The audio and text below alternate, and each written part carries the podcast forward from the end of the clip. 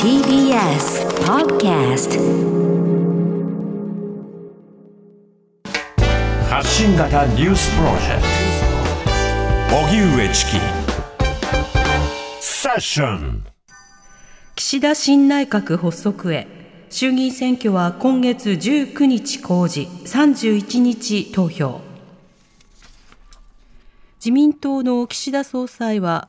衆議院と参議院の本会議で行われた総理大臣指名選挙で第100代目の内閣総理大臣に選出されました。岸田総理はこの後組閣に着手し皇居での任命式と閣僚認証式を経て今夜にも新内閣を発足させる予定です。また岸田総理は衆議院の解散総選挙の日程について今月19日公示。31日投票と開票の意向を固めました。これは複数の政府与党関係者への取材によるもので今夜9時から行われる就任記者会見でこうした考えを表明する見通しです。一方今日発足する岸田新内閣について立憲民主党の枝野代表は会合で表紙しか変わらない自公政権では真っ当な政治に変えることはできないと指摘し衆議院選挙に向けた対決姿勢を強調しました。それではこの時間は岸田新内閣の発足について TBS ラジオ澤田大記者に伝えてもらいます。澤、田さんこんにちは。こんにちは。よろしくお願いします。よろしくお願いします。お願いしますさて先ほど総理大臣の指名選挙自民党総裁岸田さんが第100代の総理大臣となりました、はい、今日一日の流れ教えてください、はい、今日午前の閣議で、えー、菅内閣の、えー、辞表が取りまとめられまして、内閣がまあ総辞職しました、はい、で、えー、お昼過ぎ、午後1時から、えー、本会議がありまして、そこで、えー、新たに、えー、岸田さんが、えー、総理になったと、はい、選ばれたということですね。うん、で今あの、与党のですね、えー、与党の党首会談が行われてまして、えー、この後、えー、組閣ということで、えー、新たに閣僚になる人たちが、えー、官邸に呼び込まれるということになります。うん、はい。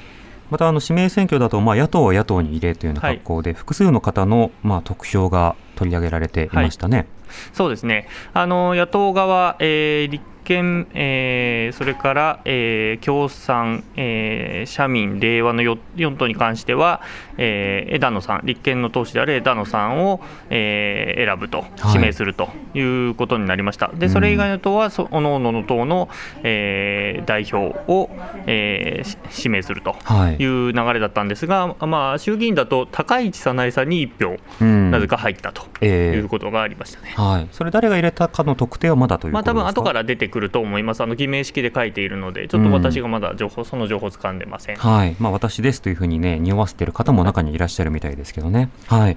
であのその流れの中で、各党の反応や議員などの反応というのはどうですか、はい、えー、まずは、えー、枝野代表なんですけれども、立憲民主党枝野代表は、表紙しか変わっていないということははっきりしたというふうに、まあ今日午前の会合で、えー、述べています、はい。まあ、あと選挙の日程なんですけれども、それが、えー、今月の31日に、えー、投票ということになったなりそうだということなので、うん、えー、安住国対委員長、それについて問われて、ですね、はい、あの質疑をしなければ、あの岸田内閣がまあどんな考えを持っているかわからないと、それで選べというのは試食をしないままこれを買えと言っているお惣菜屋さんと一緒だとい。うふうに言っています。はい、でそれから志位委員長、今回の,、まあ、あの並びですね、えーやえー、党役員、それから、まあえー、閣僚ですけれども、それについては、はい、あの政治の中身から見ても、人事から見ても、これまでの9年間の、えー、安倍政治、菅政治を引き継ぐものであると、政治の中身は変わらないという話をしています。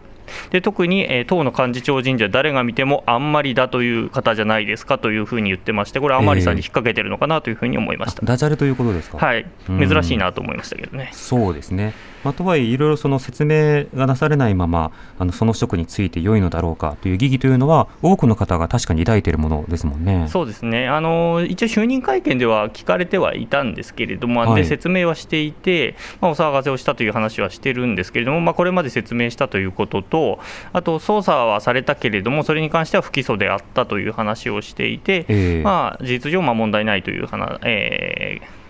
趣旨の発言はされていますね。うんこれまた岸田新内閣の顔ぶれについてはいかがですか、はいあのー、まあ平均年齢でいくと、菅内閣より確か上がっているのかなというふうに思いますけれども、はい、まあ、例えば女性閣僚の数でいうと、今までの2人から3人になりましたということであるとか、うん、あとは若手登用っていうのを、えー、岸田さん、ずっと掲げてこられましたので、当選3回で、えー、閣僚入りしている方が3人いらっしゃるというところですかね。はい、はい、あとは、まあ、あのものすごく、えー、積極的な話ではあるんですけれども、えー、あの派閥に関してはかなり配慮した、えー、布陣になっているかなというふうに思いつつも、はい、菅さんとか麻生さんといったあ、菅さんじゃないですね、あの安倍さんとか麻生さんといった、今までの政権、ここまでの、えー、7、8年を支えてきた人たちの影響力をちょっとそごうとしているような動きも見えるかなという布陣にはなってますね。なるほどまたその夫人でどの政策をやりたいのかというようなことも見えてきますか、うん、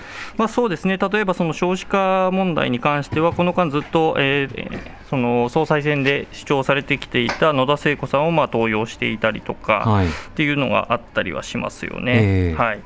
まあ、そういったようなその一人一人の仕事ぶりというものを見なくてはいけないわけですけど、はい、まあ、でも先ほどの、まあ、惣菜屋の試食の例えがいいかどうかは別として、はい、あの分かりづらいと思うんですけど、はい、あの僕、惣菜屋さんで試食せずに買うので あの多くの方、そうだと思うんですが、まあ、ただ、そうですね。あの予算委員会という場で、まあ、一問一答で、えー、やり取りする中で、まあ、どういうことをやろうとしているのかっていうのが見えてきたりはすると思うんですね。でそれに対して、えー、いや逆に野党側はこういうことをやるんだっていう話にもなるし、まあ、議論がある程度見えた段階で選挙ってなれば、有権者としてもまあ選びやすくはあるかなというふうには思いますけれども、今の流れでいうと、どうも予算委員会はやらなそうだなというふうに見えますね。はいこれまた選挙のタイミング、予定していたよりも、予測していたよりもこう前倒しになったなという感じですけれども、そうですね、1週間ぐらい早まったかなというふうに思いますね、はい、はい、これ、19日公示、31日投票、開票ということですけれども、はい、この日程、どうしてこのようなスケジュールになったんでしょうか、まあ、いくつか理由があると思います、はい、えーと、岸田さん周辺の人たちが、えー、なるべく早くやりたいというふうに言っていた、それは多分支持率が高いうちにやってしまいたいということが一つあると思います。それから、えー、秋から冬にかけてコロナの第6波が来ると言われてますので、えー、まあ、そういう意味でも選挙活動をフルでやるためにも早い段階でやってしまいたい、はい、それからあとはそのもう一周遅らせるとですね26日が公示日になるということで、えー、眞子さまの結婚会見とどうも重なってしまうのでそれも良くないんじゃないかという指摘があったと、まあ、これも、えー、あの岸田さん周辺からは伝わってきている話ですね。最後の理由はちょっとよく分からなかったですね。まあそうなんですよね、どっちしろ選挙期間中には入っちゃうんですけれどね。うん、うん。なるほど。またあの例えばファーストの会など、はい、まあ、他党の準備などが、まあ、より遅れるというかもちろんそれもあります、はい、間に合わせないためにというか、そうですね。あのファーストの会だけではなくて、えーまあ、立憲と共産が選挙区調整70選挙区ぐらいまだ残っていると言われてます、はい、でそれがまだ終わってないので、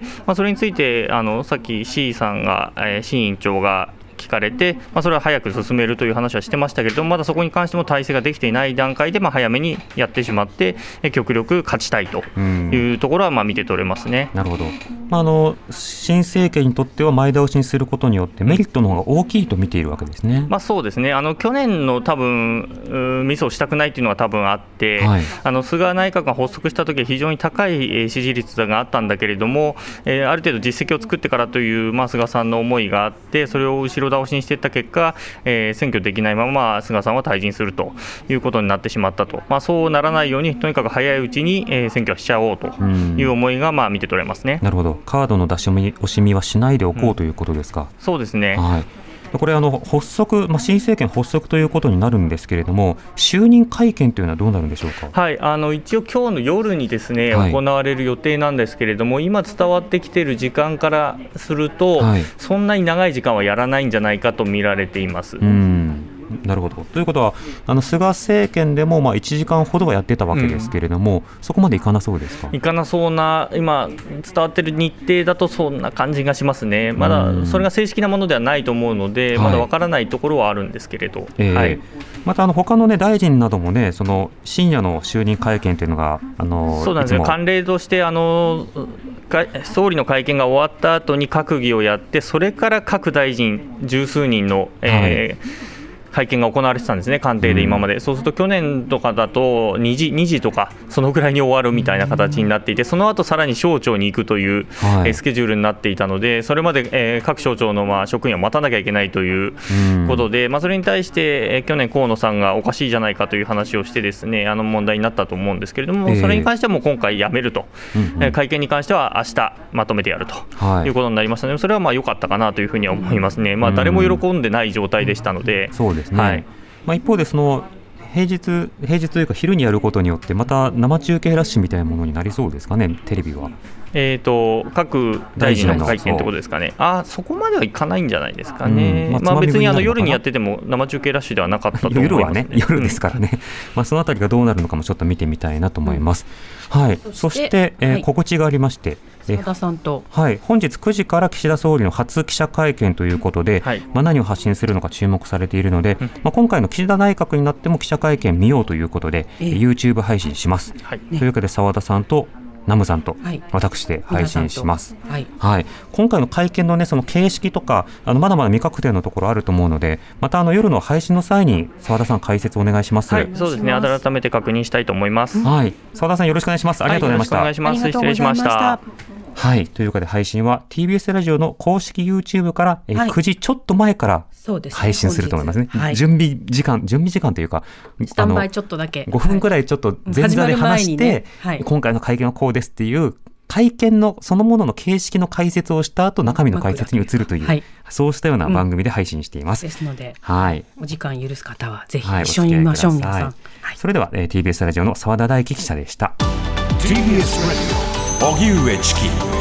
セッション TBS ラジオ905-954